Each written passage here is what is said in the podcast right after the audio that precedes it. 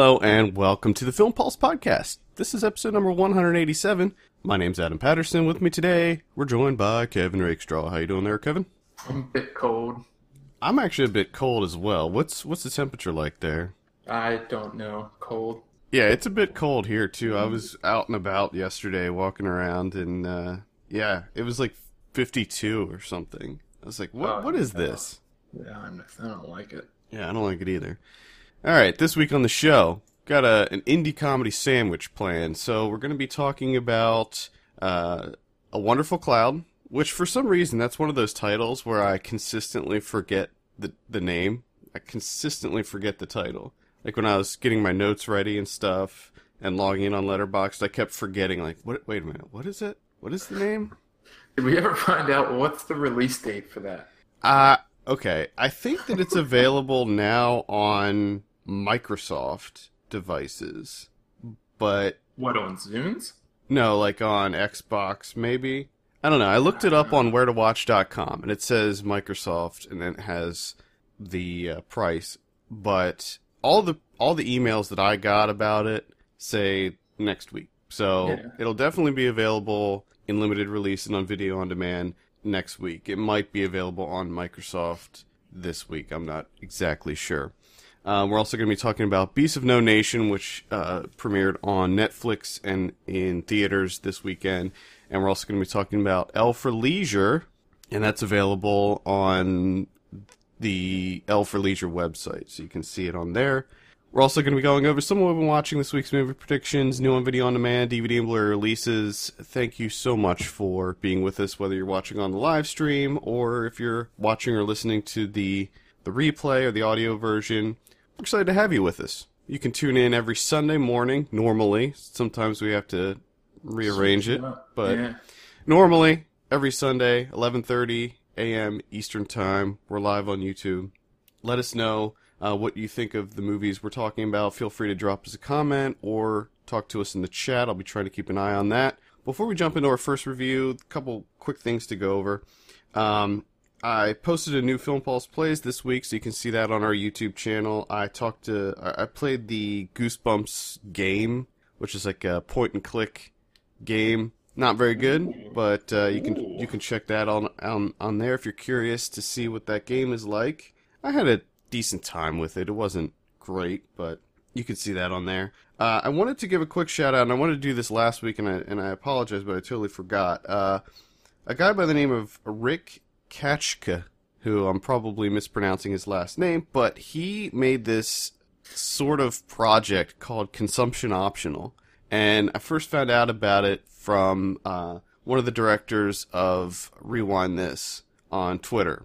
He mentioned it, and then I started talking to him about it, and then I eventually got Rick's info, and he sent me a copy of this uh, DVD called Consumption Optional. And basically, what it was is he had this massive collection of uh, VHS tapes of TV shows and things that he recorded from, I believe it was 1981 to 1984. And what he did was he took all the commercials that were in those tapes and kind of uh, curated them and compiled them into one DVD. And it's it was it was a trip. It was a trip to watch this thing because it's just all old commercials, but some of them are so weird.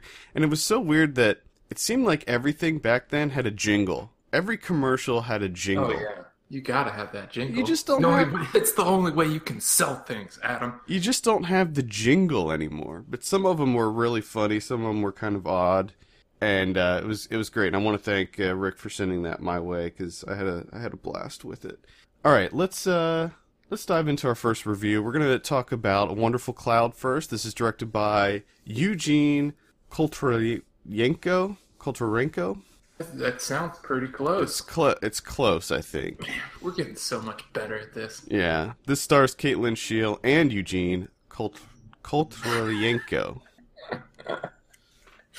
Uh, And I Yes. promise that is the last time I will attempt to pronounce his name.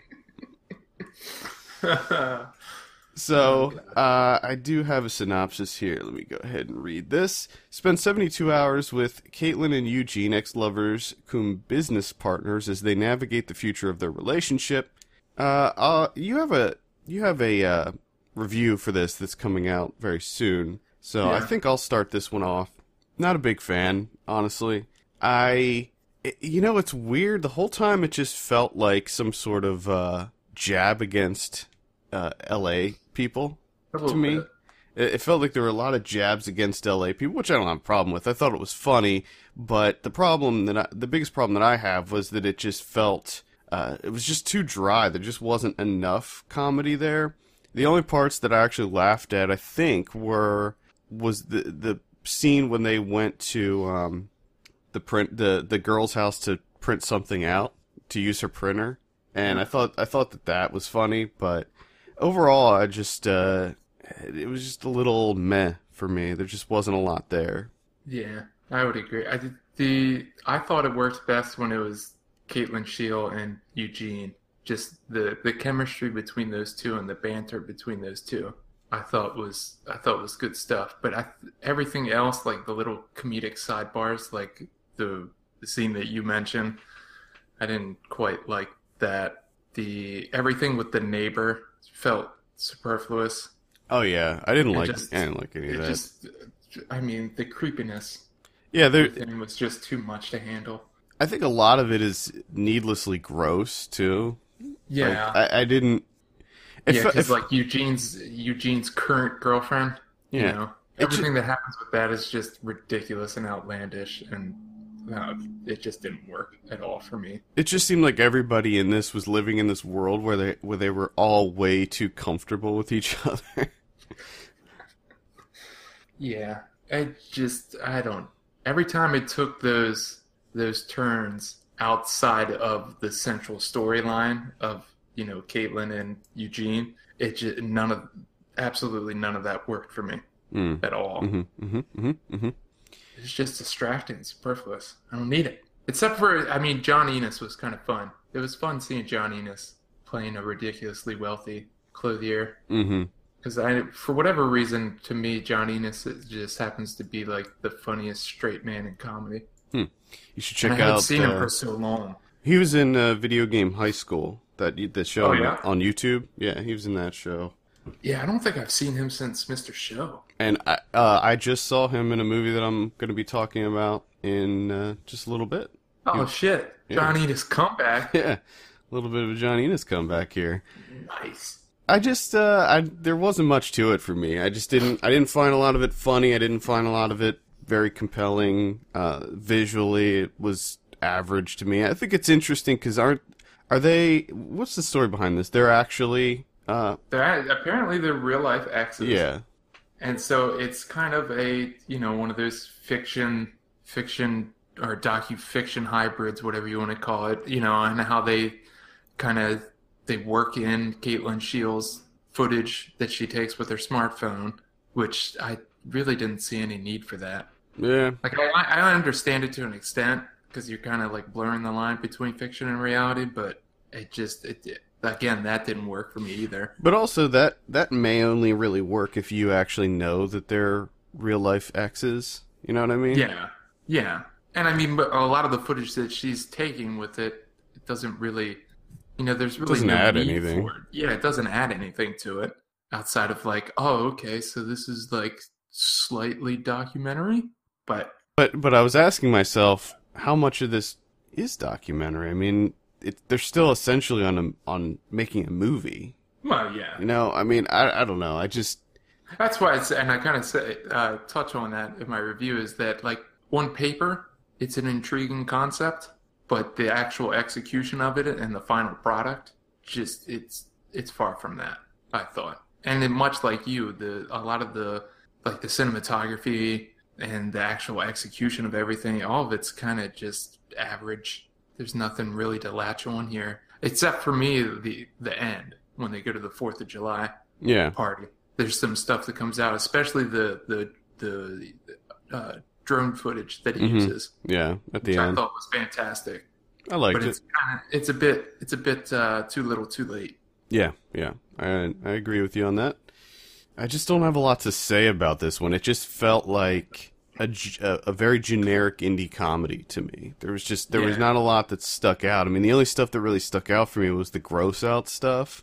Yeah, But- which uh, there, you, because there's like the central storyline is again it's pretty engaging and i like the way that they handle it and like the emotional minefield that they're navigating but then everything on the outside of that is just so juvenile Mm-hmm.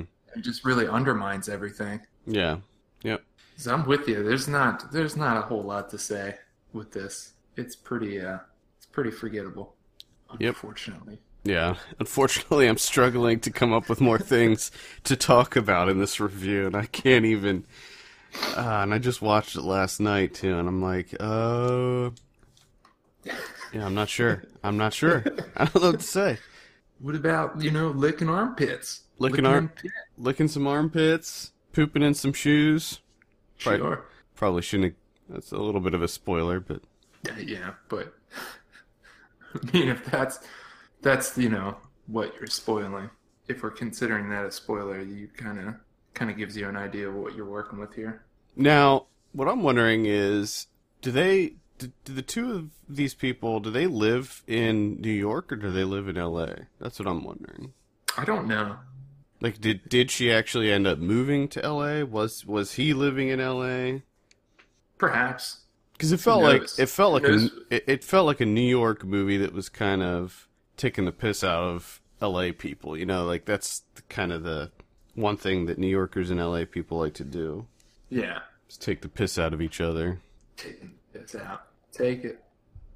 Yeah. Like, I guess I don't know. if you're interested in seeing that, Yeah, that hasn't been done before. never seen that. never Uh. seen never seen people be judgmental about another city. and people that live in it. Yeah. All right. Well. Uh. Good talk. Yeah. Good talk. I, I apologize. I just don't. I don't have a lot to say about this one. I, I don't either. Let's just give it. Let's just give it a score. We're we're struggling, and it's, and it's starting to sound pathetic. So let's just. Much much like the people in the movie, because they're all they're all different levels of pathetic. yeah. This was a Manila folder for me. I'm giving it a five out of ten. Five out of ten. I'm going five and a half. Five and a half out of ten. There you go. That's a wonderful cloud. Uh, definitely on demand and in limited release next weekend. You might be able to find it now, apparently on Microsoft platforms, but I don't know. It had a really weird, really weird release uh, thing. So let's move on. Let's talk about uh, Beasts of No Nation. This this one is uh, directed by Cary Fukunaga. Although I guess is he going by Cary Joji Fukunaga now? I don't know. I guess. I don't know. Just just recently, I noticed that he he was using the uh, the middle the middle name. I have a synopsis here: a drama based on the experiences of Agu, a child soldier fighting in the civil war of an unnamed African country. This stars Abraham Atta and Idris Elba. Uh, Kevin, why don't you start us off with this one? What did you think of Beast of No Nation? Beast of No Nation. I thought was. I thought it was all right. Uh, I think it's. Not a lot to say about it. um, a couple things. Number one, it's kind of a, it's kind of a hodgepodge of essentially all other war films. It doesn't seem to have like its own voice really. I thought it spends entirely too much time focused on Idris Elba's character, and I don't think Elba's performance was that particularly strong when you compare it to the performances of everyone else. Because I thought Abraham Atta was absolutely fantastic, and it kind of made Elba's performance look a bit a bit amateurish. Hmm. I disagree with you on that. I thought that I thought that he did a great job, but I thought I thought just everybody did a great job. Thought he was just hamming it up a bit too much. But that's Everyone else felt so genuine and just giving really like naked performances. I don't know. He's just a bit over the top for me. but to me that was that was the character. Like they they made a point to show him, you know, staring at the kind of the throne. You know, that's what he wanted. He wanted to be the Yeah. he wanted that throne. So naturally, Which is the, he which is kind of the problem that I have with this film is that you have such a, a much more compelling narrative with the child soldier, and you give the the illusion that that that's what this film is actually about. But there's not that much going on with the kid. You, all of your time is focused on Idris Elba, which is kind of like false advertisement here. Well, I think I, I understand having him in there because Idris Elba turned into a, basically a father figure to this kid. Yeah. But I do understand what what you're saying, where I think that maybe there should have been more uh, plot that happens that kind of shapes this kid's personality and th- things that happen that you know we can see more about what happens to this kid. Yeah, because I thought that that would have been a much more. I mean, I don't want to say it would have been a fresher viewpoint because there has been films about you know obviously child soldiers and everything, but I thought that it was a much more comparatively speaking to Idris Elba's narrative. You had a lot more going on with the kid, and then Mhm. that should been explored more because we've already seen the you know the guy ravaged by war and he becomes obsessive and he kind of loses his mind because he gets obsessed with power Yeah. and he turns into a raven lunatic, even though he already kind of was one to begin with, just a more egregious version of one. Yeah. It's just it's kind of like a man. I've seen that before. Uh, yeah, I've seen it before, but I don't. I don't think that that necessarily is a bad thing. I think that people should always be cognizant of this Yeah. this type of thing going on in the world. And Just thought it was slightly disappointing, especially when you know your synopsis and your posters and everything is kind of putting Agu front and center, like this is about a child soldier fighting in the war. It's like okay, and then like you know sixty percent or seventy percent of it is Idris Elba, and you're like, wait a second, what's going on here? yeah, I guess I guess I can see that. I, that that didn't really bother me. I I didn't. I thought the movie was gonna completely wreck me, like emotionally, but uh, it, it didn't actually. There were some really there's some really intense stuff in this movie, no doubt, no doubt about Oh. that. And I thought that the beginning, the whole build up to what happens was was quite effective, and like I was just because I knew where I was gonna go, obviously. So Yeah. during that whole build up where we see his home life and we see his his the his great family and all this stuff i'm like oh god this is gonna wreck me this is gonna destroy me it's gonna tear at my soul but uh, for some reason it, it really didn't now that's not to say i didn't feel emotional about it but it just didn't pack uh, the wallop that i expected it to Yeah, I would agree. and I, and i'm not you know i, I don't i don't know if I mean, why There's but definitely, there's definitely a couple scenes that, that get you. Oh yeah, oh yeah. I mean, there's some there's some major stuff that happens. I mean, there's obviously this is a this is a movie about war, and it's not like you know a clean war. It's it's a very dirty, horrific war. So n- not that not that all wars aren't dirty or horrific, but you know these these types of wars are particularly nasty. Especially when you get those machetes involved. Yeah, And you have a exactly. particularly gruesome machete scene Yeah. in there. Yeah, it it is a violent movie, and it is a movie that at times is difficult to watch. But at times, I think that this movie is absolutely gorgeous. Some of the cinematography in this looks incredible. Yeah, they there there's a number of sequences. Uh especially that one where they kind of tint the landscape. Yeah, when it's red. When and what was like that? That was after yeah, that was after he had the brown brown Yeah, put on his forehead. So Yeah. it kind of goes into this hallucination type sequence. hmm I thought that that was particularly strong. The the one where he's navigating the trenches, that was amazing. That was my favorite, and you can see mud that. water. Yeah, you can see that in the in the trailer. And that was uh, fantastic. And the the initial when he runs away and he's running through the bush, kind of just on his own. I Mhm. thought that that was particularly well done. Kind of you know using the the wide angle shots, showing him as just like a little dot. Yep. Yeah. How alone he is. Yeah. But It's just it just feels like a missed opportunity. There could have been so much more here. It could have been so much more powerful. you mean visually or plot wise? plot wise, with, along with the visuals, because you kind of have the visuals there, but you know, kind of like you're saying, there's not there's not that emotional impact. Yeah, yeah.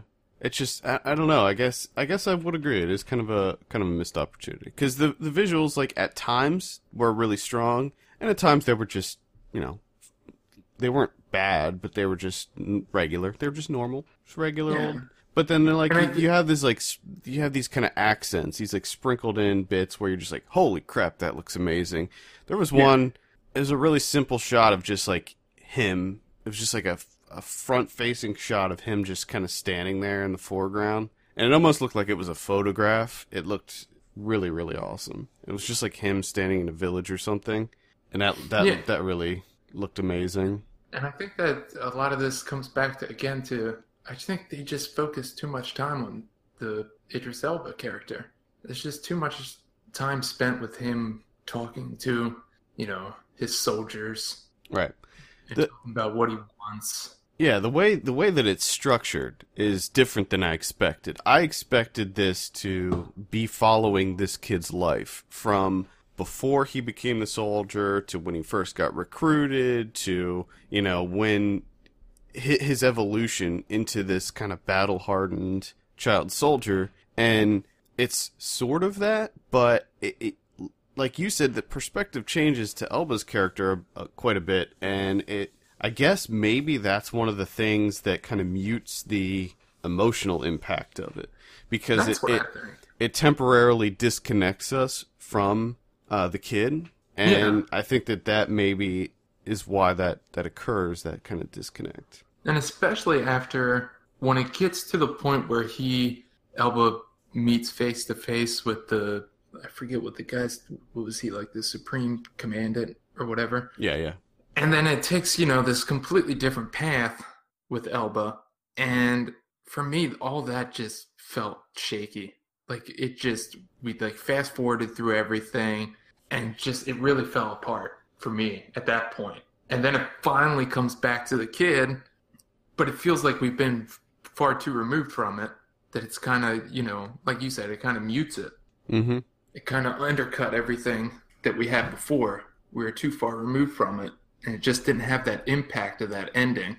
Yeah, I will say that I did like the ending. I like I like how it all turned out. I mean, it's it's uh something of a hopeful ending, but I was still glad yeah, to see it. As, as hopeful as you can get, Yeah, as hopeful as you can considering get. everything that happens. But yeah, it was uh I don't know. It was I like I liked it overall, but I do agree with you know the criticisms that you have with it. I mean, I like it overall, but you know, it's not. This isn't uh, ending up in any top ten or Oh no no no no anything like that. no! It just it wasn't nearly as powerful as I expected it to be, and you know maybe that's on me, but Maybe it is on. you. Maybe you did fuck up, Adam. it's all your goddamn fault. mm, my expectations were just too high for this one. Learn how to watch a fucking movie. Jeez. I don't know. I, I guess I was just expecting something uh, more emotionally draining. Yeah. and I didn't I didn't quite get that. I mean, obviously I felt for uh for Agu and I and I wanted things to to turn out good for just, him. you, but- you just wanted it to go back to him and his imagination TV. yeah, Because I could have watched, I could have watched that as a movie. I could have watched that for two hours. To them just doing imagination TV. yeah. That would have been great. That was actually awesome how they framed that that that actually looked really cool. I loved it. Yeah. You wanted to go back there. Yep. But Um, yeah, I think it's interesting that this is. Uh, I don't know if this is the first movie that Netflix is has done where they it's been simultaneously released in theaters and on Netflix at the same time. I think it is. It, it's interesting because I, I feel like this is a movie that easily could have just come out in theaters Yeah. and because I don't know if if that uh, if it still qualifies for for awards consideration because it came out on Netflix at the same time. I, I'm not sure how that all works. Oh, I'm sure the studios aren't gonna let let that work out. I'm Yeah. sure they'll have some sort of, but who knows? Well, Who prob knows? there's they probably might be forced to, but right because there's probably nothing written about that yet. You know. it's just. I mean, it, I thought it, it's great that I'm able to see it Netflix day of release, but with it being a war movie, this is something that you need to see on a big screen. Right, right. And and I kind of regret seeing it at home because it is playing here, and Oh, so you actually have the ability to see it. yeah, theater setting. Yep. Which you know that that obviously that could play a part. It could play a big part, yeah, because I'm usually more emotionally More- attached to Yeah. to a movie. You're more immersed into the Right, right. experience when Exactly. you're in a theater setting. And it, it- That's the beauty. That's the beauty of the movie, movie theater. right, when you have the giant screen, the loud, you know, the the great acoustics and the great sound and Yeah. it's it's way more immersive. That's the that's the, the entire magic of cinema. It's kind of based around that. It's that you go into this dark room with strangers Mhm. and nothing else exists except for what's on a screen. Yeah, so maybe it would have been more effective. I mean, that's uh there was uh I guess it was this week and this is getting going off on a little sidetrack, but I don't, I don't know if you saw that Tarantino is releasing two different versions of the Hateful Eight. Yeah. and the the 70 millimeter version is actually longer. It's an extended version of of the film, and it's actually going to have an overture and an intermission in it. And with the multiplex version, he's actually adding more cuts into a lot of the scenes because, as it turns out, a lot of the scenes are very long single take shots, and he feels like it's not going to translate as well in the multiplex so he's cutting it up differently. Whereas the 70 millimeter version, which is designed for you know the large large screens, is going to be uh, longer takes in the scenes. So I, I think that just going back to the whole theater thing, I think that there is something to be said about the theater experience. I mean, a lot of people Oh, could definitely. you know, I, I could tell you about when I saw uh was the uh, Avatar, James Cameron's Avatar, and I saw it in the theater, saw it in a giant theater in 3D, and I thought it was incredible. Saw it at home, thought it was garbage. Oh yeah, I mean, yeah, especially with those those types of uh, spectacle movies, you kind of you kind of castrate them a little bit when you watch them at home. hmm It's not the full experience. Yeah. So I think with Beast of No Nation, yes, uh, I think it would have been more impactful if I saw it at a theater. But with movies like this, I think that they need to they need to be able to stand on their own, regardless of the format that you see them in. Yeah, Uh, because because a film like this is designed. To, it's not about the necessarily. It's not about the uh, the scenes of war. It's about the impact the the war has on the main character, who's a child. yeah. So Which you, unfortunately you don't get to see much of. you know you get to see maybe eh, I don't know three three major scenes that happen, three or four major scenes that happen, and then the rest of it is just him kind of uh, in- internally dealing with Yeah, the stuff that he's been through. So may- maybe if there were more like set pieces or specific things that occurred to him during this, I just I, yeah. For me, I just wish it it focused solely on him, and that we didn't have the you know uh, the big ticket attraction of Id- Idris Elba kind of taking over. yeah, I thought it would work much better. yeah. Although I will, I will say that I thought that Idris Elba did a great job with it.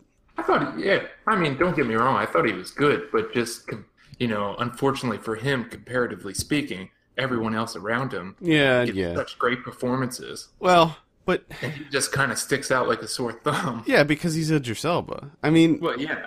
I mean, maybe if some of these other actors in this film were people that you knew, maybe it would they would stick out more too. I mean, Idris Elba is a big Hollywood name now, Yeah. so I think ju- just because you knew him could affect that. No, definitely. But either way, I, I thought he nailed the role, and I thought everybody did a fantastic job. So, in summation, visuals on point, acting on point. I like the music a lot too. Actually, the score was Yeah. The score was pretty good. the score was really good. Um, the only thing that was lacking was kind of just uh, a little, little bit lacking in the plot and storytelling department. Yeah, the emotional weight just wasn't there. Yeah. All right, let's go ahead and give this a score. Kevin, what are you going to give Beast of No Nation? Oh, Beast of No Nation. I'm gonna give you a six and a half. I'm going to give this one a seven. All I was, thinking, I was thinking seven. I was thinking. Yeah, uh, it was it, it was solid. wasn't quite as uh, quite what I expected, but uh, still still a solid watch. Let's move on and talk about our final film of the day, and that's L for Leisure. This is directed by Whitney Horn and Lev Kalman. Uh, I have a synopsis here. Art house comedy set in 1992 to 1993 following awkward graduate students on vacation all around the world. Now, with this one, I'll I'll start it off because you you have a review for this up on the site. Uh, I I hated this uh, for not not overall, but I hated this for the first probably five to seven minutes. I could not stand it because I I, was I gotta say this I was really excited for this one just because I had no idea how it would go with you. well, I didn't know. You know, you you told me about it, and I had no idea. I didn't read anything about it. I didn't know anything about it. I just went in completely cold. And for the first like seven minutes, I'm like, "What the? F- this is the the worst acting ever. I, what is going on here? It felt like a Tommy Wiseau film or something. it it felt like it felt like some kind of weird uh like training VHS tape that companies give out to new employees. It was just the the most horrid acting and it not, like none of it made sense. I'll tell you the thing that turned turned it around for me was the Snapple scene towards the beginning. that Snapple scene. That's Uh, That's- that's kind of what I, I know. Honestly, that's kind of what got me too. that's because I, I knew a little bit about this movie and what it was going for and everything. And much like you at the beginning, it was kind of shaky ground. And I was like, man, I'm just not really, I'm not feeling this. And then when she says that she's so mellow, and he he's like, oh, have some of my Snapple. It's just like, oh, there it is. There's Yeah. the key that unlocks the door. Yeah, that was that was exactly what did it for me when I realized this is some kind of weird uh like experimental comedy thing that's kind of uh kind of poking fun at at these movies of of the 90s. And then uh later on I looked I looked this up on IMDb and uh, the tag at least the listed tagline here is uh, find out what happens when people stop being real and start being polite. Which is the opposite of the real world tagline. So, yeah, it's um it's kind of weird. It it definitely has a it, it almost feels like it's a, a parody or a satirical take on Richard Linklater's Slacker to me where Yeah, it's I mean- just these uh, segments of college students who are on vacation and having conversations while on vacation. Yeah. But I just love the way that it works. That they're they're constantly asking if it's if it's part of their field research, everything that they do. the tree spirits. all yeah, the tree spirit pony elders. Mhm. Should I be talking to the pony elders? Uh, there's a lot of tough questions in there that need to be answered, but they're not. They're just completely. They just constantly like every time that the movie you think okay like oh it's gonna go somewhere it just goes full into like music video mode Mhm. where and I think it needs to be said that the original soundtrack from the for this movie is just fantastic. Yeah. Absolutely loved it. And it's just cuz it kind of mirrors what they themselves are doing where, you know, instead of doing any of their graduate work or any of their intellectual research or studying that they should be doing, they just keep having fun. Yeah. They're just boogie boarding and Fucking boogie boarding is crucial. they're just boogie boarding like it up. when they ask her about her tree spirit, you know, like what have you learned? And she, she's like, go faster, slow down, stop, and then it just smash cut to them just water skiing hmm for like ten minutes.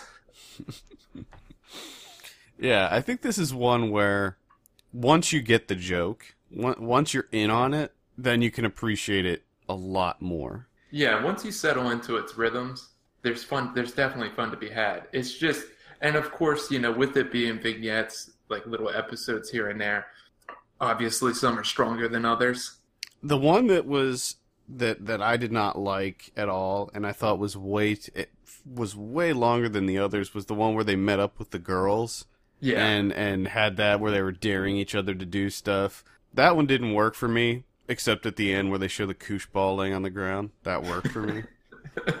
but uh, they saved it with the koosh ball. Yeah, but that that one felt longer than the others, and I was just ready for that one to be over. That that Yeah. segment, I was like, all right, I'm I'm done with this one. But the others, for the most part, I thought. And were- the, the two that were the strongest for me were obviously the fucking around with jeans. yep. Oh my god. That was just everything that happens in that segment. That that's the best one. like, why do they have so much nutmeg? Like that's ten bags of nutmeg. an egregious amount of nutmeg to have. There's no need for that. Even though the you know they're making like eight pies, which again, why are you making that many pies? But pies are great. It's understandable. I don't know why you have like eight bags of nutmeg though. So they you know get high, and then the guy just shows up and he's talking about getting bags of jeans, which didn't make any sense. But I, I was for it. They gave him jeans and a hundred dollars. You can't give me a hundred dollars. And how she interjects, like, "Oh, is this field research?" It's like, "Yeah, kind of." And just the fact that the guy just looks at him and says, "Hey, you want to fuck around with some jeans?" And then it just goes into a montage of them literally fucking around with jeans. Yeah, they're just I mean, they're just fucking around with those jeans. they ju- they do so many things with those jeans. Now, obviously, I didn't think they did enough with the jeans. They could have done. They could have fucked around with those jeans for much longer, and I would have been very happy. But and then the you know then you end up with pie comas. Everyone laying around with pie tins on their stomachs. Mm-hmm. Mm-hmm. Good stuff. And the the basketball sequence. Because anytime I get to see more Benny Coopersmith in a film, I mean this guy is just like the greatest character ever. and his musings on Michael Jordan's basketball abilities was just fantastic. Yeah. And the way that he just stops to check his beeper, and then his brother shows up, Yeah. and then his brother promptly gives him a piggyback to dunk. Come Yep. on. Uh, yeah, I liked I liked that scene too. It's um, it, it almost reminds me of something that Adult Swim would put out, Yeah. where it's just kind of weird. It like it's comedy, but it's you don't know if it's un, unintentionally bad or just bad. It's it's really weird. It's it's kind of hard to hard to pigeonhole this one. It definitely is. I mean, for me, I don't know how it was for you. I did feel as though some of the comedy was a bit insular at times and at arm's length, mostly just because I don't have like I don't, I never went to college and I'm not a part of like academia, so some of it didn't quite work for me because I was just kind of lost as to what is being talked about. Yeah, But outside of that, it still it still works. It's still pretty strong. a lot of the dialogue was really was kind of hit or miss for me because like slacker i pretty much forgot everything that was said all the all the quasi deep conversations that they were having i pretty much forgot all that stuff as soon as i watched it because it was just pointless to me and but i don't know i i think that that's part of the design is Yeah. they're they're talking about nothing you know they're they're trying to have these like deep philosophical conversations, but it's really they're just talking about nothing. And I mm-hmm. think I think that that's part of the part of the joke. and they just want to they just want to stop and get to that get to that boogie boarding or fuck around with some jeans have some snapples Some crystal clear Pepsi cocktails. I was uh I was really surprised that we didn't see any wine coolers being being consumed. yeah there I was was no wine fully coolers. expecting some some B and J in there, wine coolers. oh man b and j shit there's a lot of 90s things in there. A few times there were some 90s things just for the hell of it, just to throw in some more 90s references, which I thought was fine. I loved it in the basketball scene when they just broke down into song. They're, they're playing basketball and they just started singing. Was that a, I think it was a Mariah Carey song? oh god ah That was funny. yeah there's and then the, the i just love the weirdness too of the of the the laser tag sequence Yeah, that um, was odd. starts off with, like they keep cutting to it and it's just like overly stylized and it's just kind of random and then it starts to get really weird which i thought was fantastic it's just it's a good time Yeah, i had a good time It's only 74 minutes long, so which I was thankful for. I don't know if I could have t- taken much more. no I think no. I think the length is is good. Probably could have even been a little bit shorter for me, but and I think that they kind of, it's almost as if they know what they're doing Yeah. can easily outstay its welcome and kind of be, you know, start morphing into grading. Yeah, So, yeah. Something that Linklater didn't seem to know in Slacker. well, yeah, because I couldn't even get past five minutes actually. so it's like, oh shit, it's just full on grading. No, thank you. Yeah, yeah. I think I had to try several times to get through that one. One of these days, I'll give it another shot. But I just need more uh, Benny Cooper Smith. I'm just gonna throw that out there. I just have that guy talk. Just have him talk because everything he says is is humorous. Yeah, and he was in I don't know several. Even when he's not trying to be funny, he's just funny. He was in several of those segments, wasn't he? Yeah, Because they mix it up. Like sometimes certain people aren't in the segments, but I noticed that Blake is in a bunch of them. Blake's in a lot. Bro Estes. Oh, jeez. His name in real life is Bro Estes, and he plays a guy named Blake. I mean, what? This is like the most '90s sounding names ever. Oh God. Yeah, L for Leisure. I recommend that. Um, go recommend it as well. I do. I love because this is on. You mentioned it earlier on their website, but it's Mhm. through that VHX platform. yeah, which I just kind of discovered because of this, and I gotta say I like it. I like it a lot. I feel like there was at least one other movie that I saw through that VHX platform. Maybe we, maybe something we, that we was set. have. I think it was. Some, it did look kind of familiar. I think maybe we got a couple different screeners through through that. But uh, yeah, I, I actually liked it too. So I love the idea that you know it's essentially whatever you know the money, the proceeds, or whatever goes straight to them, hmm and how they have a couple of different. Because I think like with this movie, there's a package where you can buy it, and you also get like the soundtrack. yeah, which yeah, yeah, I definitely suggest checking out because man, that soundtrack is something. yeah. I It's a real, it. yeah, it's a really good soundtrack. Yeah, if you're into like '90s kind of electronic fun, poppy Yeah, very Poppy very bubblegummy. Yeah. All right, that's L for Leisure. You can check it out on the website. Uh, probably if you just search for L for Leisure, you'll be able to put it in there. I'll, I'll uh, throw a link in the show notes later on for for that one, so you can find it. Uh, what are you gonna give this one out of ten, Kevin?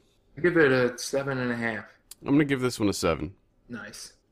I had, uh, I had fun with it. It was definitely not what I expected. It was a little little odd, and I gotta say, you you gotta warm up to it. You gotta warm Yeah. up to kind of the shtick behind it, and then Mhm. and then I think you'll you'll appreciate it, especially if you appreciate those kind of weird Adult Swim esque things that yeah, they do if you can sometimes. just if you can reach the right level of mellow, I think Oh, it'll be good.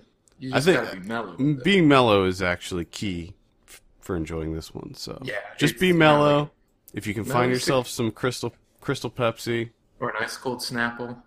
yeah, Snapple. Just sit down, lay back. All right, let's move on. Talk about something we've been watching. Uh, why don't you start us off this week? Okay, I'll start. Us, I'll start us off. Uh, one that I didn't really get to talk about last week, but there is the uh, review's been up there for a while. Uh, Unsung Indie, and that's Ian Clark's uh, MMXIII, which I have. How do you when you're doing Roman, Roman numerals? Is that how you do it? You just say the the letters. I've never had Uh, to do this before. I don't know. I I guess you either just say the letters or say 2013. I don't know. Yeah, But uh, but if you just say 2013, then people may think that you're just referring to the numbers. So yeah. maybe you would just say MMXIII. I don't know. Which I think is an odd thing for me 31 years old to be asking that question. Well, I, I would guess that a lot of people don't know the proper way to say that. Plus, I don't, you know, I mean, there's maybe Google. There's Google right there. Like I could look it up in a matter of two seconds. And get an maybe you would just say 2013, but just clarify that it's in Roman numerals. But then again, again, then again, a lot of people that you talk to probably wouldn't know how to write that out in Roman numerals. No, probably not. Well, anyways, let's get to the film itself. The uh, this is oddly enough came out in 2013, so I imagine there's some sort of correlation there. Uh, this is uh, an experimental film of sorts that's uh, relatively short. I think it's only like a little over an hour, and it's mostly about Ian Clark himself searching for like the perfect image, trying to capture perfect shot, and it's a large majority of it is just um, still frames for long durations of time, just fixed on one one image, maybe clouds, maybe a field, a Mhm. tree, something, and it just kind of lets the time go by and the, the changes of light and everything. And then it starts to he starts to implement other you see some like behind the scenes of them like actually working and planning out the film that they're making. So then it starts to take this turn where it comes the camera kind of goes into the search itself and kind of focuses on him trying to find these images. And it's just it's it provokes a lot of thought at least for me it did because i'm kind of obsessed with that myself so that kind of obviously helped a little bit. But it's a very interesting film. And i mean it's again it's a little over an hour long and it's you can watch it for free on uh, vimeo. Okay. so i highly recommend this one. It's quite interesting All right, check that out. MMXIII. That's probably the best way to say it. uh, real because quick th- like that well, that, because that's how you would you would Yeah. want to search for that. You would type type it in that little address line there right, right. I saw a documentary called "Call Me Lucky." This is directed by Bobcat Goldthwait, and it's about the comedian uh, Barry Crimmins. Do you remember him? i He don't was- think i did he was sort of big in the 90s. He was in the same kind of stand up comedy scene as like uh, Patton Oswalt and David Cross and Margaret Cho and Steven Wright. He was kind of in that Boston comedy Yeah. circuit. Um, obviously, Bobcat Goldthwait, too. Uh, really, really interesting documentary. It starts off as your typical kind of talking head doc about this comedian and his background and his work, his, like his comedic style, because he's also kind of an activist, and obviously that bleeds over into his comedy. And he mm-hmm. he's a just a extremely extremely intelligent person, and he loves to do comedy about like social and political issues, and but he also does kind of activist work, and so that's kind of the first part of the documentary. Then something happens. There's some things that are revealed. Now, people that, that are familiar with Barry Crimmins probably already know a, a lot of a lot about this stuff because it's like it's all kind of public record at this point because he talks about it in his stand up and stuff. But for for people like myself who didn't know, uh, it was quite a shocking twist that happens in this movie, and the documentary kind of takes an extremely dark turn and turns into something that's completely different than your typical uh, documentary about a comedian. It's it's really interesting. It's it's almost like you know how Bobcat Goldthwait in his films he they're always comedies, but they have this kind of dark that he injects this kind of twisted dark uh, tone into them. You know, he, he does that with almost all of his movies, where there's this like twinge of of darkness to them, Yeah. and somehow he's able to do that in a documentary, and it's uh it's really interesting. I think that this is his first documentary that he's directed, and it's pretty damn good. I mean, there's like I said, it's mostly talking head stuff, but he puts in a lot of really uh like establishing shots and like kind of B-roll stuff that looks really good. How he frames it and stuff, and there's some animation in there as well. That's that's fun. So I definitely recommend this. The, you can see this on um, I think it's on VOD right now.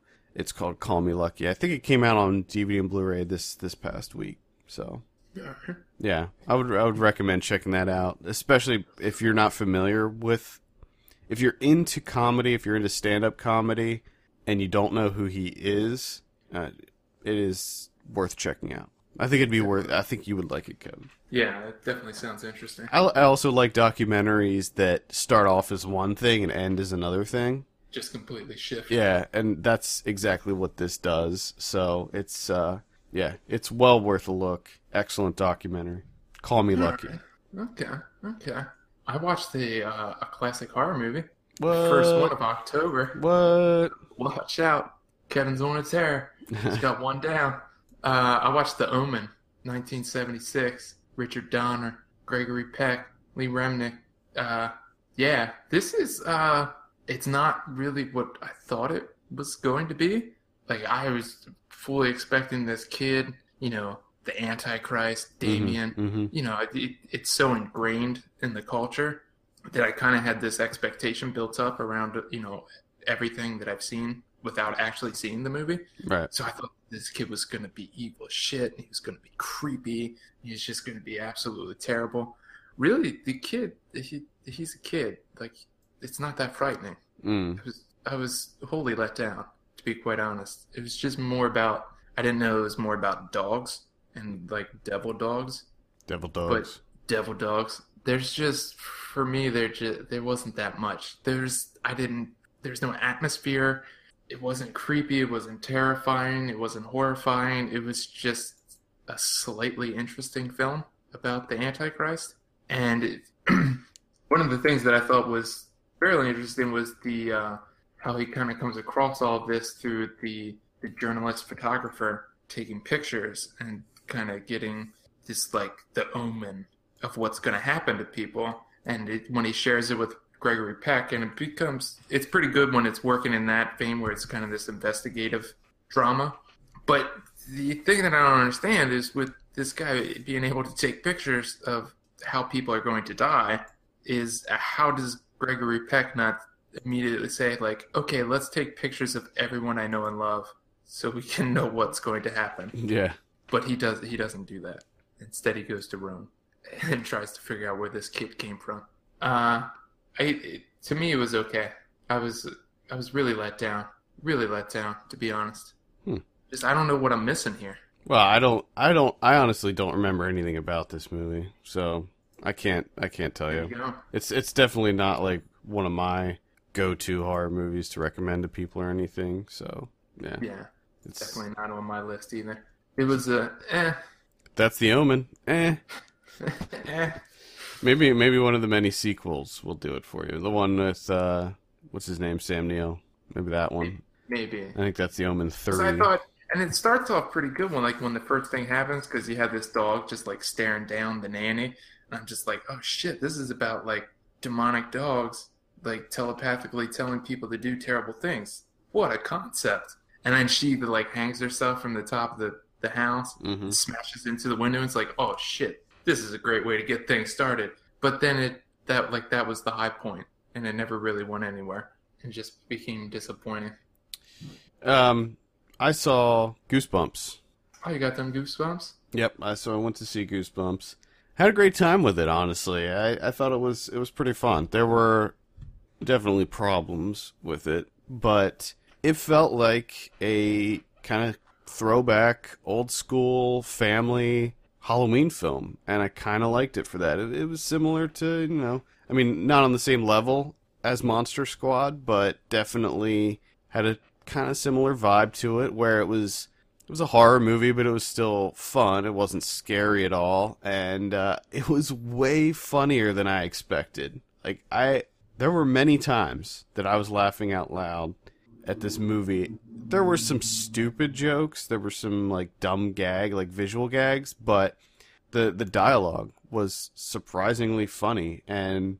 Oh, there, there's some pretty funny people in in this. Uh, what's her name? Crap.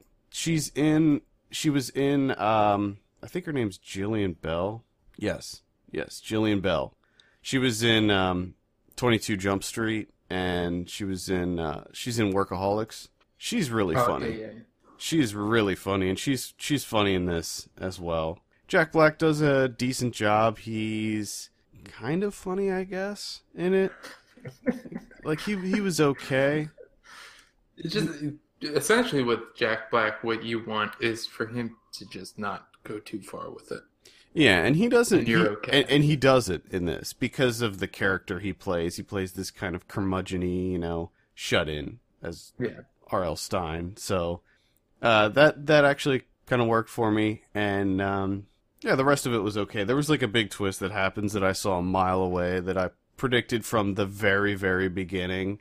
So that wasn't a big deal to me. Uh, Ken Marino's in it for about three seconds, and it felt like his stuff got cut. It felt like there were some things that got cut out of his. He's kind of a love interest for uh, Amy Ryan's character, who plays uh, the main kid's uh, mom, and Ken Marino is sort of this love interest. He works at the school where she works, and it it felt weird because he's he has like three lines in the whole movie, and it, it almost seems as if they cut some stuff out there. A lot of people are calling this movie sexist, which I just I can't I just can't see that where it's a kids movie. You know, like just why can't we just let it be a fun kids movie? Is it like actually sexist? Or I don't think so. A lot of people are saying because all the females in the movie are in distress the whole time, and it's the guys that need to rescue them constantly. uh, But, you know, when I was watching it, I didn't notice that. I didn't think about that. I was just having fun at a family film, yeah, you know. Uh, the special effects, not great. Some some of them are actually quite good. The scene with the when the gnomes, the garden gnomes, are attacking them, that all looked really good. But there's a uh, there's like a scene with a werewolf and a yeti and a giant praying mantis, and those were not great. If you're into the Goosebumps books, obviously tons of references to pretty to pretty much all the big Goosebumps books. Not say cheese and die though. I was I was disappointed. No no say cheese and die reference, oh, which was my favorite one. oh man, So I'd say, you know, if uh, if you have kids, go check it out. If you were a fan of the Goosebumps books and you want some nostalgia, check it out. It's not nearly as bad as I expected it to be. And uh, yeah, I had a lot of fun with this one. So Goosebumps in theaters. nice. Uh, I have two short films that I watched, both from uh, director Ricky D'Ambrose. Uh, Pilgrims, which is the first one of his, and then the one that came out this year. That just, I, it might still be on NoBudge.com. I'm not 100% sure. I don't know how long it was supposed to be on there, but that's where I watched it. So, and I have a review up for Six Cents in the Pocket, which has a link in there, so you can check and see if it's still there. But uh, this is this is quite something. 14 minutes long. Played, I think, the New York Film Festival, and it got a little bit of buzz out of there. And then finally getting to check it out on No Budge, and I gotta say, I was impressed between this and Pilgrims, and they're both kind of the same style. It's it's got this uh, Bresson feel, but in my eyes, much better, much more refined. And man, it's different. It's really different, and that's probably the number one thing that I love about it is it's really difficult to try and find something that's comparable to what you're seeing style wise. I mean, the closest that I can come would be like a contemporary, like uh, like sabbatical. It kind of feels like that, and it has this like really somber tone to it, but it's kind of playful at the same time. Hmm. It's a it's different. I highly suggest it.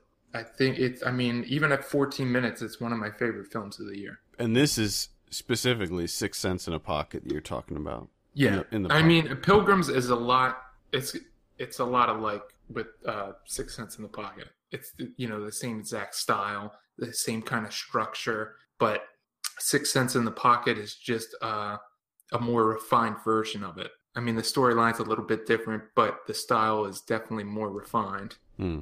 and it's just a it's a you know it's a it's an improvement from Pilgrims.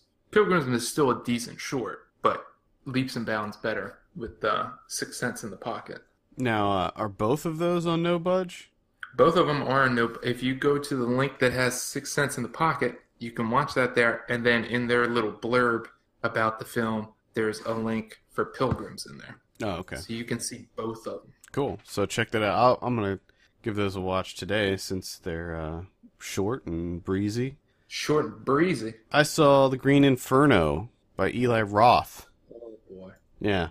Uh, not a big fan of this one, unfortunately. Mm. I like, and I've talked about cannibal movies uh, on the show before. I like cannibal movies of the early 80s. The only problem I had with all of them is they all, almost every single one of them, in fact, I think maybe every single one of them, contained real animal killings, and those were always the big turnoff about that. Fortunately, The Green Inferno does not feature any real animal killings, but Huh? the the influences are there. I mean, the, the Green Inferno is the same title as one of those cannibal movies, and it's the problem that I have with Eli Roth's movies is he likes to employ a very slow build up. He he likes to establish the characters. He likes to establish the relationships of the characters. He builds the plot, and then he releases the Fury. The problem is eh, the the characters are always bland and generic, and the dialogue is always bad. It's always just the most laughable dialogue. And and recently, the actors that he's been uh, employing, mainly his wife, and and and I apologize, but they're just not very good actors. They're just not very good. And his wife is not she's not horrible. He's he's married to Lorenza Izzo, who's she's in this. She was in Aftershock, which he didn't direct, but he like produced it and was in it. And she's in Knock Knock. She's one of the two girls in Knock Knock. Um, it just it just turns you off of the whole movie before before it really even gets into it. Now, what happens in this movie is it's a group of uh, students, college students who are in this kind of activist group, and they end up flying to Peru in order to protest uh, loggers, I believe, people that are that are stripping the the forest, Mhm. and Mhm. they do that. When they're leaving, their their plane crashes, and everything after that plane crash is pretty exciting. the The plane crash itself is brutal and horrific and very very effective. And then obviously what happens is they the the survivors of the plane crash end up getting captured by a cannibal tribe who is starts eating them. And th- uh, that stuff it's gory. It's really really gory and disturbing. And some of that's it's pretty effective. So overall, it's really hit or miss for me. I like this a lot more than Knock Knock, and I will say that it is his the best of his visually, but I think that a lot of that is due to the fact that he actually went to Peru in the rainforest and and was that's where he shot. Yeah. Uh, the other thing that I give this movie credit for is the fact that he actually used a real tribe down there to be the tribe in the movie, so it feels very real. The you know, it doesn't feel like actors wearing, you know, tribal gear and, and pretending to be this native tribe. It really is a native tribe, and that really sells it. So, you know, if you if you like Eli Roth's previous films, I would say check it out, but don't expect anything amazing in the way like this probably won't land on my top 10 horror movies of the year list or anything like that. Mm. So good year overall for Eli Roth between Knock Knock and The Green Inferno for you? No. Oh. No, not not a good year for Eli Roth. I, I still want to like him for some reason. I don't know. I don't know why. Maybe because he's always been kind of a champion of the horror genre, and I and I like that he he's sort of like not not talent wise or skill wise, but he's sort of like Tarantino, where he all his movies are you know very clearly influenced by classic exploitation and horror films. Yeah, which But- I think but- might also be his problem. yeah, but it, but it also recently he's been having a very his his voice is becoming a lot more clear. I mean, he's being clearly influenced by uh, his experiences in Chile and his wife, and because they all have this kind of like Chilean vibe to them now. So I I don't know, but it just makes me actually want Tarantino to do a horror movie. I, I want Quentin Tarantino to do a horror movie so bad. But anyway, that's the Green Inferno. Um, do you have anything else? Nope, that's it. That's all I got. Uh, I did see Tales of Halloween, but I'm gonna save that till next week. We're gonna do a Halloween show next week where we uh, review a bunch of horror movies. So stay tuned for that. Uh, the only other one I'll mention is a film called Bloody Knuckles. This comes out this week, I believe, on uh, Blu-ray and DVD, and it's a it's a it's a horror movie of sorts, a horror comedy. Think think Idle Hands. Remember Idle Hands? oh, sure I do.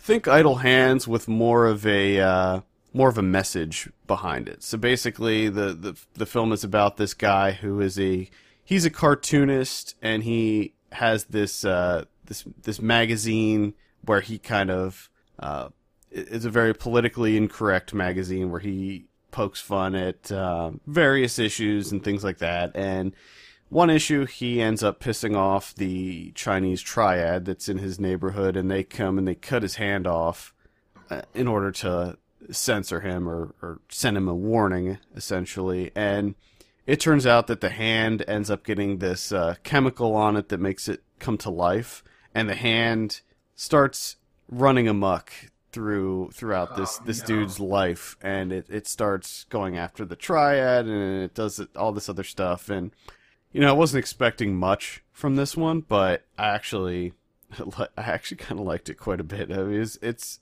it's very lowbrow, but it, it's it's just fun. It was just a fun movie. It's really gory.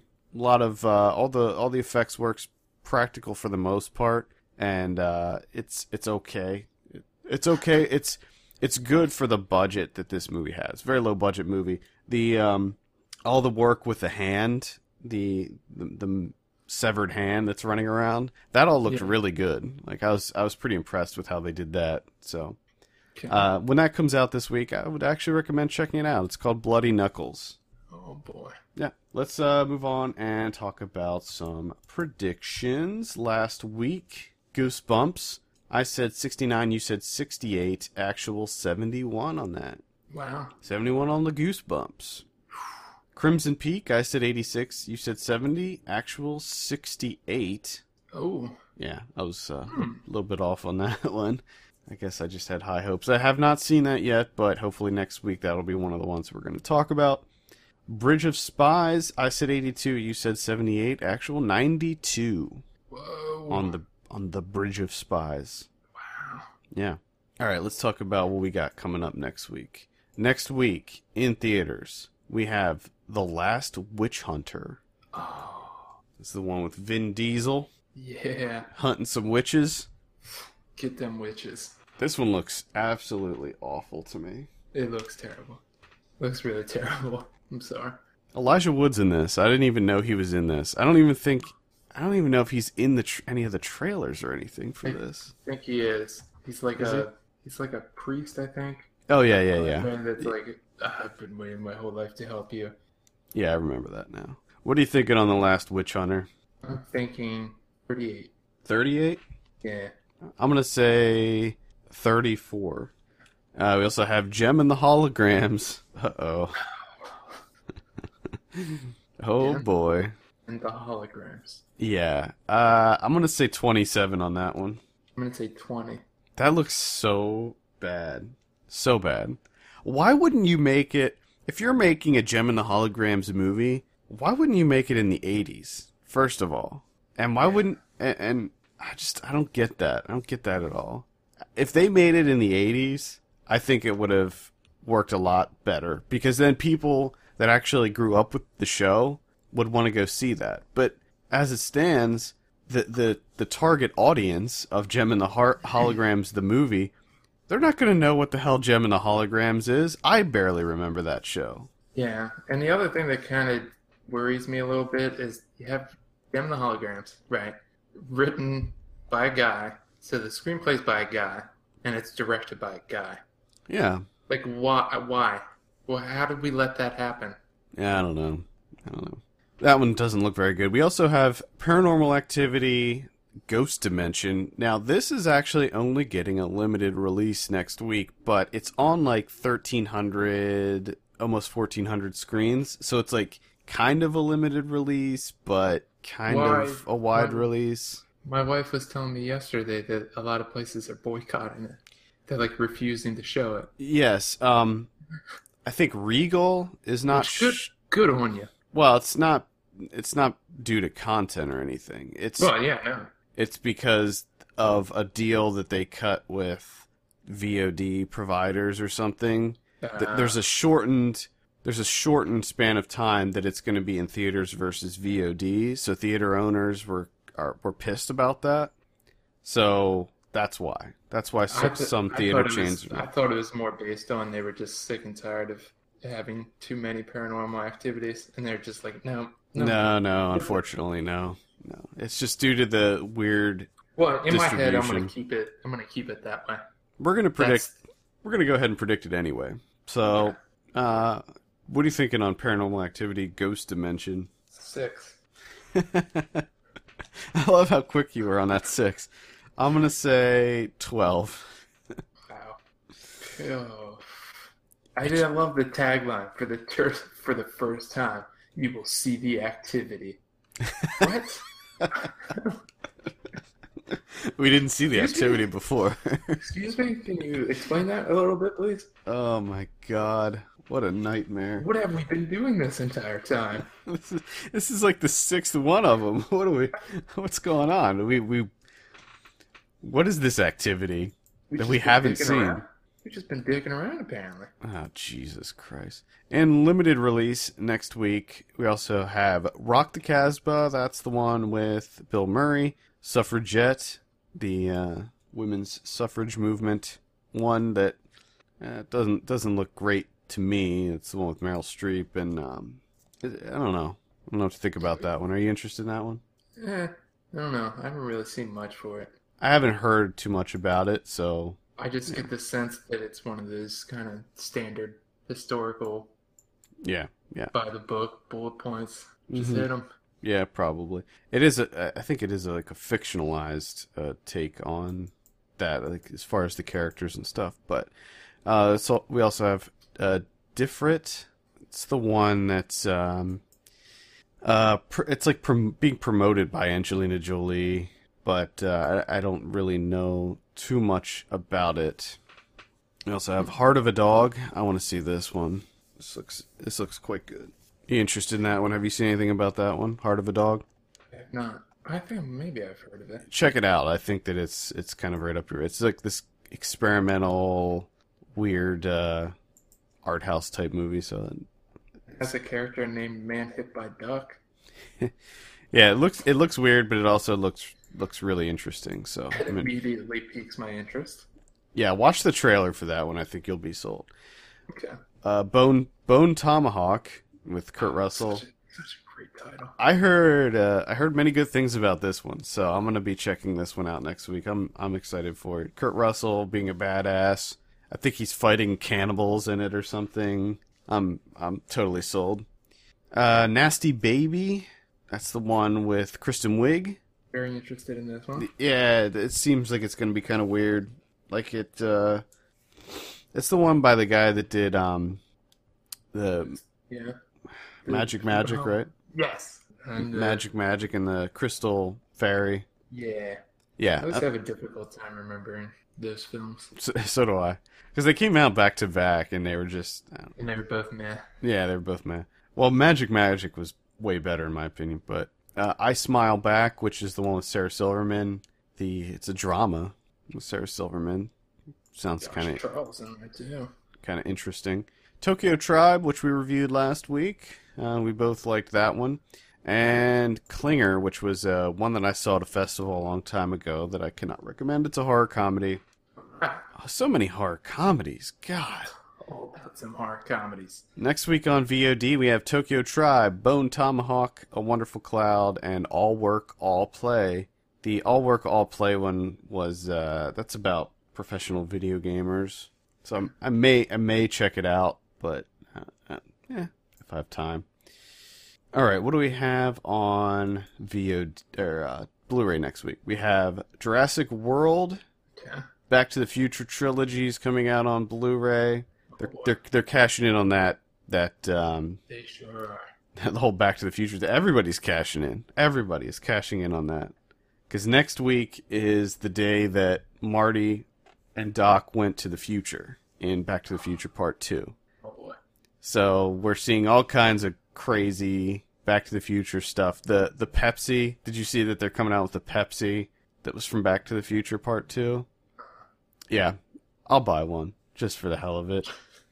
It's fun. I love Back to the Future Part Two. It's my favorite one. So it's also the 30th anniversary of the original Back to the Future. Quick question. Do you think it's probably time I should watch those? Yeah. Well, wait, wait, wait a minute. Wait, hold the phone. You Okay. have ha, you've never seen Yeah. any of them? I think I've seen a good bit of the first one. Oh my god. I think. I. Yes, Kevin. Yes, it is time to see the Back to the Future It's something that I should be doing. Are you sure? Absolutely. I lo- I l- absolutely love part 1 and 2. I love part 3 is a meh for me. Okay. But part 1 and 2 are incredible. They're Right, so classics. They're classics. I'll try and do that. Yes. Jesus. That's just- uh, another one that's coming out on Blu-ray next week is the Larry Fessenden collection. I'm interested in this one. This is a collection of his films from 1991 to 2006. Uh, let's see. I'm looking to see what titles are included in this. It looks like No Telling from 1991, Habit from 95, uh, Wendigo from 2001, and The Last Winter from 2006. Okay. So yeah, I'm I'm interested in that. I like Larry Fessenden.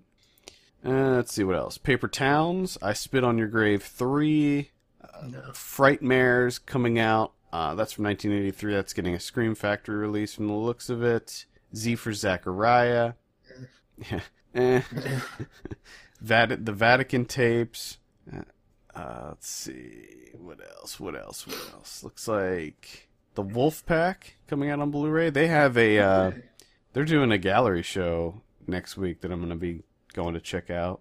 You gonna go check that out? Yeah, it sounds. It looks like it's going to be kind of interesting. And uh, that's pretty much it. Alright. Yeah. What do we have in the way of criterions? We have one criterion. One. And that's a Blu-ray re-release of Kwaidan. Now you Saki Kobayashi's Kwaidan from 1965. you were into that one, weren't you? I was into that one. It's a nice little, uh, I can't, I mean, I haven't seen this one in a while.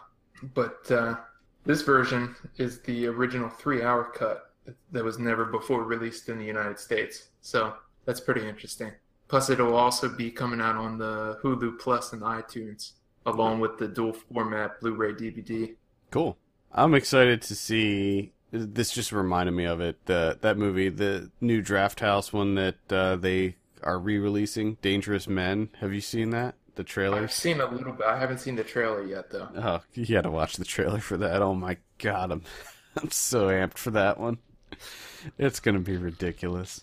All right, uh, I think that that's gonna do it for this week. Thank you so much for tuning in. Send us your questions and topics to podcast at filmpulse.net. You can follow us on Twitter at filmpulsenet and at filmpulsekevin.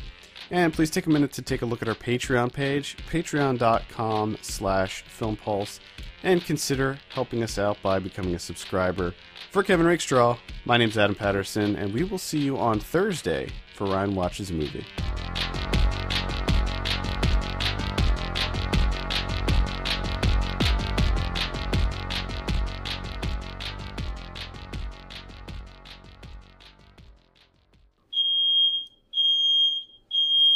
Oh, Uh-oh. yeah. Did you, is on fire. did you just set off a fire alarm? Yeah. You're One s- You're so mellow. I'm not mellow anymore. Okay. Okay, right. good. Situation handled. nice.